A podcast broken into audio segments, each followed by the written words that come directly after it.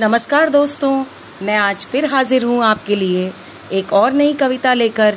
शीर्षक है, पंद्रह अगस्त। अब की बार पंद्रह अगस्त कैसे मनाएँगे? दूर दूर खड़े होकर, मास्क लगाकर, तिरंगे को सलामी देकर राष्ट्रगान गाएँगे। नमन करेंगे शहीदों को, जिन्होंने आज़ादी की जंग लड़ी। एक बार फिर आई गहन विपदा की घड़ी। दुश्मन कौन इस बार? हाँ वैश्विक महामारी। प्रण लेंगे फिर एक बार। करेंगे हम सजग, सतर्क रहकर महामारी पर वार।